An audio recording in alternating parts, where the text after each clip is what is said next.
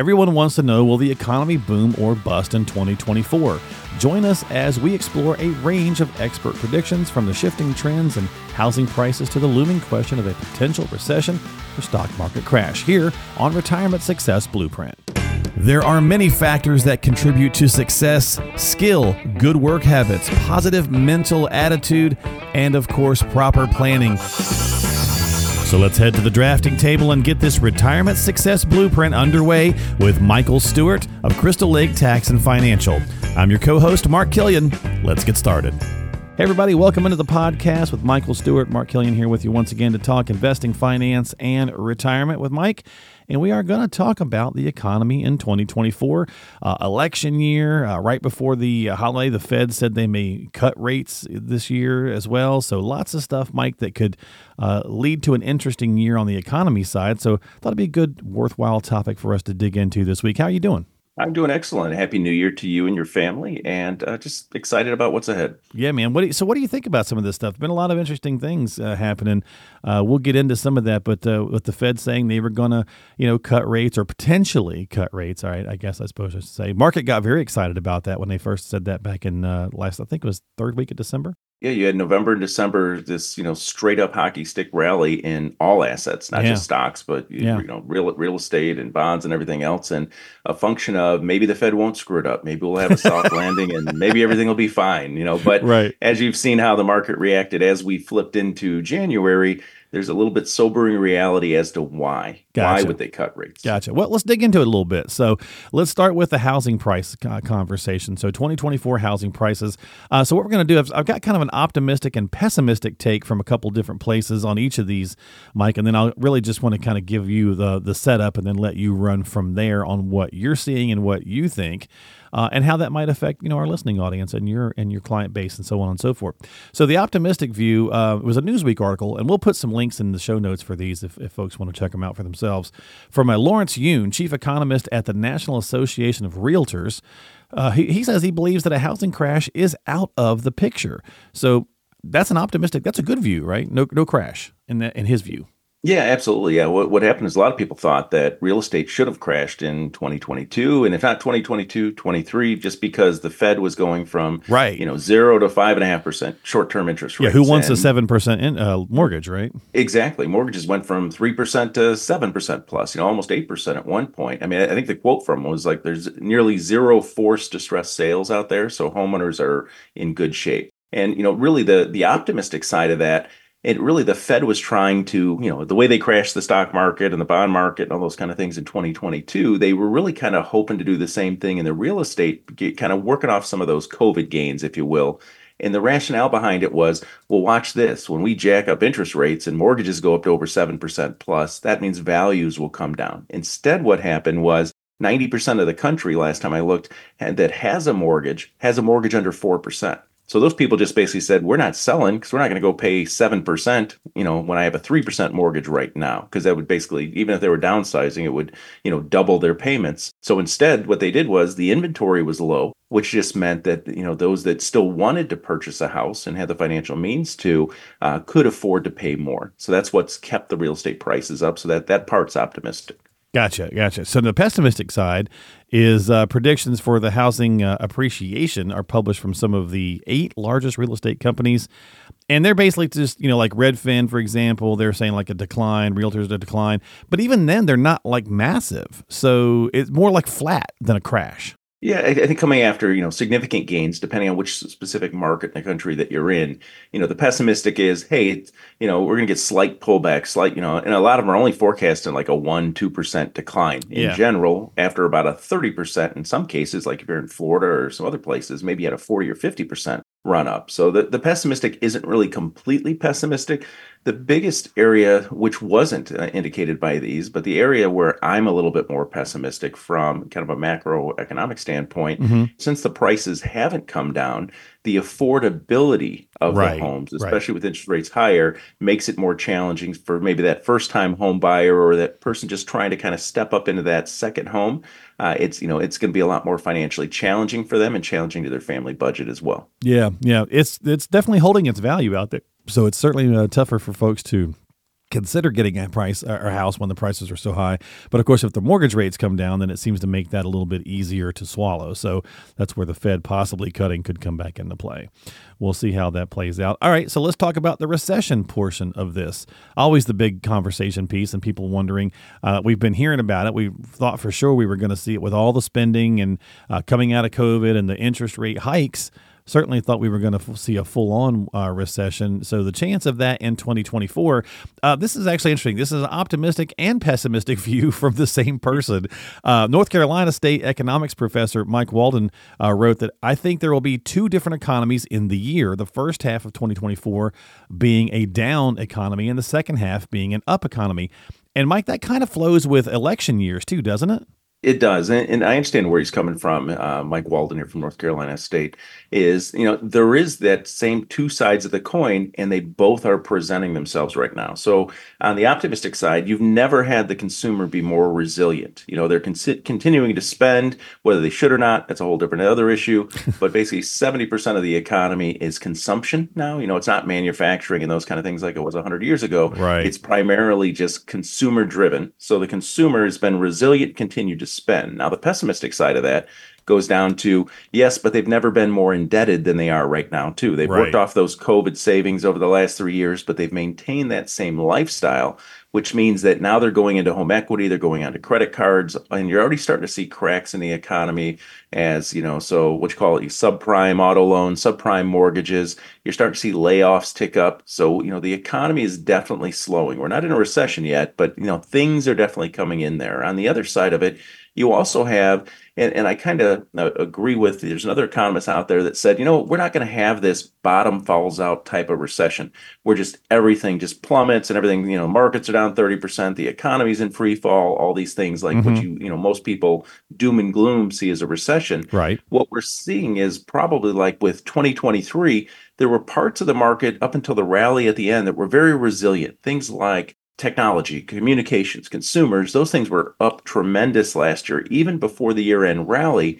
But we think that there's kind of a rolling recession going on where it's going to be, so like as in 2023, energy, healthcare, financials, they did little to nothing, and many of them were actually down for the year. So now as you roll into the first half of this year, maybe you're going to get a reversion to the mean where some of the things that, you know, underperformed last year are going to start coming up. And some of the things that did really well last year might take a breather. So we think that it'll be kind of a sector-specific recession where it'll be slightly painful, but not across the board, but just in various industries at different times throughout the year. And as we get closer to the election and just kind of catapult into 2025, I think we're going to see things improve quite a bit.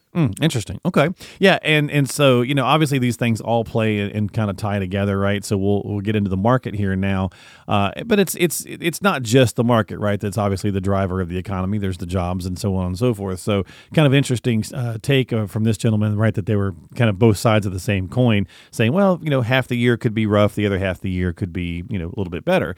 And the election thing tends to work that way, I believe, with the stock market too. I think historically the stock market winds up being up during the second half of an election year.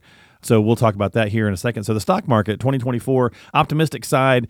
Investment firm CEO Jay Hatfield says things are looking good for stocks in 2024.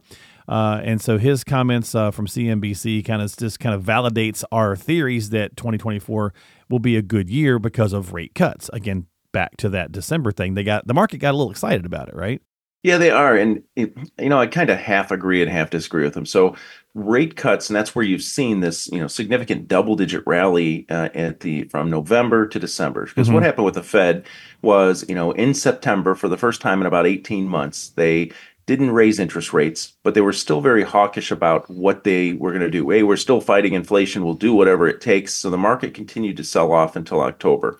Then the first week in November, the Fed came out and changed their tune and became very what you call dovish or very soft on future interest rate increases and said, hey, you know what? We think we're towards the end of the cycle. We think that, you know, rate that'll be cut before we'll actually increase some. You know, if inflation spikes up, maybe we'll have to. So they were very soft on it. And then in December when they met, they actually showed on their dot plot, which is where they show future, you know, where they anticipate rates to be in the future, rates going from 5.5% to 2.5% over the next 3 years. So basically forecasting interest rate cuts each of the next 3 years to basically cut them in half from where they are. And that's what caused this rally.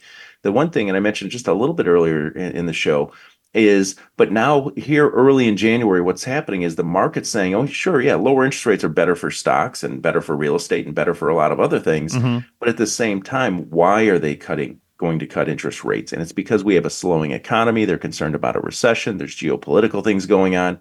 So all of a sudden, the reason why they're cutting interest rates isn't positive. So initially, everybody's like rallied, yay, rates aren't going to go higher. And then now they're starting to realize, well, why aren't they going to go higher? Okay, yeah. So, you know, sometimes they tend to get to, I don't know, put the cart before the horse kind of thing, maybe a little bit. So, all right, so the pessimistic side, I don't know why I can't say pessimistic very well. This one cracks me up. So Harry Dent, and he's got a bit of a history of being dour for if you follow the economic stuff at all, and I'm sure, Mike, you know who Harry is. He says we are in store for a crash of epic proportions. He thinks 2024 is going to be the biggest single crash we've seen in our lifetime. A little dramatic.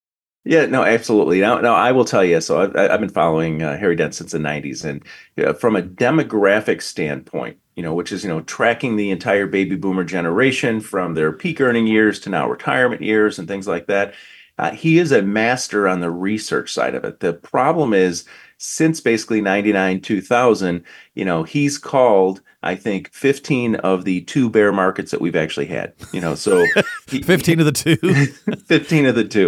So he is what you would call a perma bear. So he's never adjusted. You know, there was that thing that, you know, when the facts change, I change my mind. Right. He has never gone along that, you know, and part of that is, there was the big buy-in about the baby boomer being the largest generation, and that's been talked about for the last 50 years, you know, about their spending power through their earning years, and that's why the market boomed, you know, in the 80s and 90s and early 2000s and things. And then now that they're going to start taking all this money out of the market in retirement and, you know, go to cash and canned goods because they're older now, then that's why what's going to cause this crash in that. But what he never changed his thesis on is some point during that, the millennial generation, so, you know, a couple generations just back from us, right, actually has 7 million more people than the baby boomers are.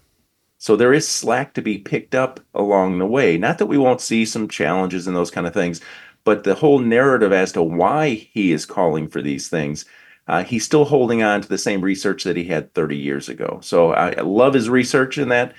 But his narrative necessarily, you know, doesn't fit today in the different cycles that the economy's going through. Gotcha. Okay. So perma bear. I like that. That's an interesting, I think I've heard it before, but I just don't think I quite put it together, but there you go.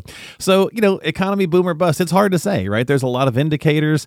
I think, you know, every time we start to think it's going to go one way, it does seem to be different. To your point earlier in the show, people thought 22 was going to be, you know, which it was rough from a market standpoint, but I think they thought we were going to see more possible recession the last 2 years, or at least last 18 months, and it didn't quite get there. But kind of that rolling thing that you mentioned, where certain sectors certainly face into that. So as always, if you got some questions, need some help, and you're worried about what's happening or worried about your plan and how it kind of will work through whatever economy, and that's the point of having a plan, is to be able to retire in whatever the economy happens to throw at us, because we don't have any control over that really, then reach out and have a conversation with a qualified pro like Mike and his team at Crystal Lake Tax and Financial. If you're not already working with them, give them a call. Find them online, crystallaketax.com. That's crystallaketax.com, where you can also check out the tools, tips, and resources, and subscribe to the podcast as well on Apple, Google, or Spotify. And drop a line to the show and to the team if you'd like as well. And that's how we'll finish up this week, Mike, as always, with an email question from Sherry in Wilmette, or Wilmette. Is that how you say it? Wilmette? Yep, Wilmette. Okay. I always want to say Wilmette. I think there's a big mall in Wilmette, Colorado, maybe. Sherry says, I've spent 40 years saving and investing, and now I'm about to retire. I can't even comprehend the notion of turning things in the other direction and taking money out of the savings instead of putting money in. I know this is something that people do all the time. Why does this terrify me so much? This is pretty normal, right? A lot of people have that, I like saving all this stuff. I don't want to spend it now. No, absolutely. And Sherry, you are definitely not alone.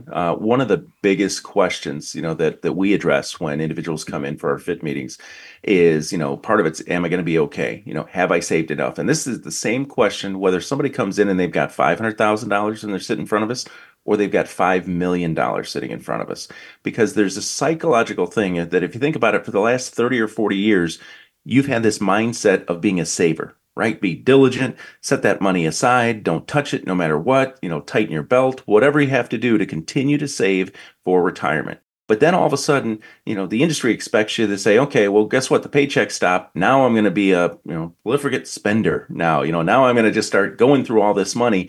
And it's hard to get your mindset to change because you've always been taught for 3-4 decades, don't touch this money.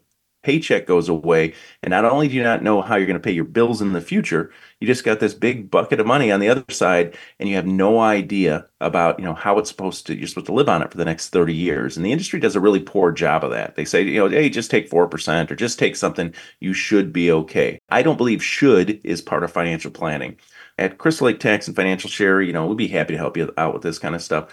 We say if you need income, you've been a saver your whole life and you're used to getting a paycheck on a monthly basis, let's recreate that paycheck independent of what the stock market's doing or Jerome Powell's doing or the economy's doing or what's going on overseas. And an example would be, Sherry, let's say you've got $1 million saved up and you need $40,000 or $50,000 of supplemental income, to go along with your Social Security and those kind of things. Then your portfolio should be generating cash flow or a yield of about 4 to 5%. So you're going to get that 40 or 50,000 in the form of interest and dividends from your stocks and bonds and all other kind of vehicles that you have. That in the market's going up, great. Your account value is going up and you're still getting the 40, 50,000. But in a year like 2022, when things are going the other way, it's okay. The value might be going down a little bit just because the market's kind of in free fall. But your income is still the same 40, 50,000 because you're taking it as cash flow off of the investments. You're not spending principal or selling shares to do that. So Sherry, you're not alone. You've been a saver your whole life, and now it's time to kind of turn on the spigot. Just make sure you have a plan in place, a true income plan that not only shows you where your income is going to come from, but that you're also going to be withdrawing it the most tax efficient way possible. All right. Great question, Sherry. Thank you so much for listening to the podcast and others as well. And again, don't forget to subscribe to the podcast. And if you have questions, again, reach out to Mike and his team at crystallaketax.com. You can find it all right there at crystallaketax.com. My friend, thanks for hanging out with me as always. I appreciate your time and great job. All right. Thank you. I'll be talking to you later in the month. I'll see you in a couple of weeks. We'll get back to it again. Sorry about your Bears, by the way. It's all right. Detroit's still in there, so there's right. My adopted team now. There you go. Hey, look, supporting the North. I like that. A lot of times it's like, I can't stand any other team in my division. So good stuff. All right, well, we'll catch you in a couple of weeks, and we'll see you next time right here on Retirement Success Blueprint with Michael Stewart.